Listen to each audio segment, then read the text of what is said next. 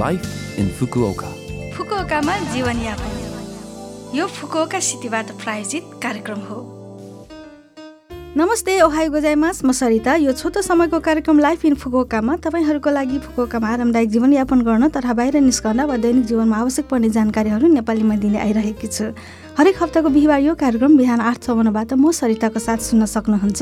छोटो समयको यो हाम्रो कार्यक्रम सुन्दै गर्नुहोला। फुकुओकामा जीवनयापन। आज मैले उसैको छोटो जानकारी लिएर आएकी छु। निजी शिक्षकीको उसै भनेको हिउँ वर्षामा परिणत भई बरफ पानीमा पग्लिने र न्यानो भएर आउने। यस वर्ष फेब्रुअरी अठारदेखिको समयलाई दर्शाउँछ।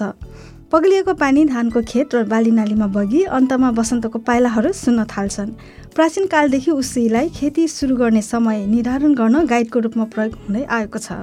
यस समयमा ओटर भनी जनावरले बरफ पग्लेको नदीमा पनि माछा समात्ने गर्छ।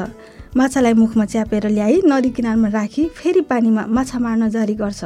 त्यसरी राखिएको माछाहरू चाडपर्वमा पूर्वजहरूका लागि राखिने खानाको प्रबन्धसँग मिल्दोजुल्दो भएकोले दस्ताई भनेर बोलाउन थालियो।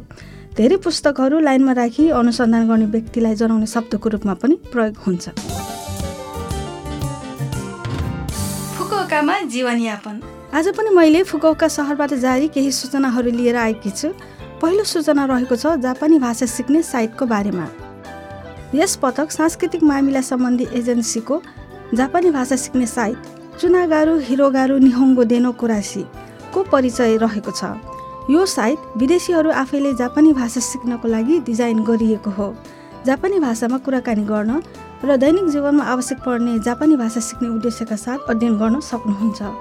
हाल जापानी अङ्ग्रेजी चाइनिज पोर्चुगाली स्पेनिस र भियतनामी गरी छ भाषाहरूमा उपलब्ध छन् तर दुई हजार बाइस मार्चसम्ममा चौध भाषाहरू राख्ने योजना रहेको छ।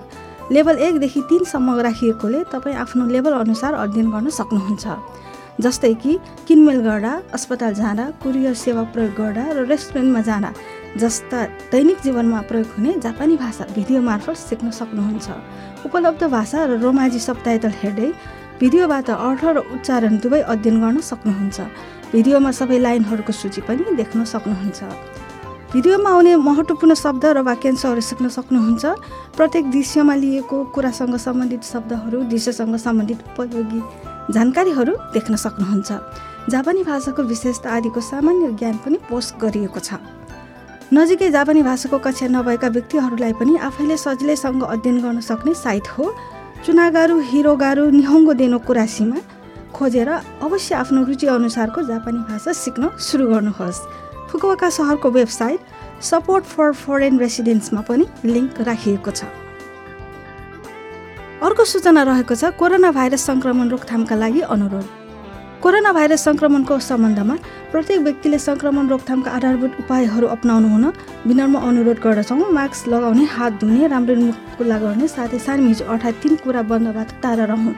तिन कुराहरू भन्नाले हावा आवत जावत कम हुने बन्द कोठामा नबस्ने भिडभाडका ठाउँहरूमा नजाने कसैसँग पनि सम्पर्कमा आउँदा वा कुराकानी गर्दा दूरी बनाएर बस्ने हो। यो फुकौका सहरबाट जारी सूचना थियो। यो हप्ताको लाइफ इन फुकोका कार्यक्रम तपाईँलाई कस्तो लाग्यो? लभ एफएमको होम पेजमा गएर लाइफ इन फुकोका नेपाली भनेर खोजी पोडकास्टबाट पनि यो कार्यक्रम तपाईँको मिल्ने समयमा सुन्न सक्नुहुन्छ। त्यस्तै ब्लगबाट पनि यो कार्यक्रमको बारेमा जानकारी पाउन सक्नुहुन्छ। साथसाथै आज आनी छोइङ डोल्माको हुन्छ मलाई बिहान गीत। तपाईँहरू सबैको लागि राख्दै बिदा हुन चाहन्छु। तपाईँको दिन शुभ रहोस्।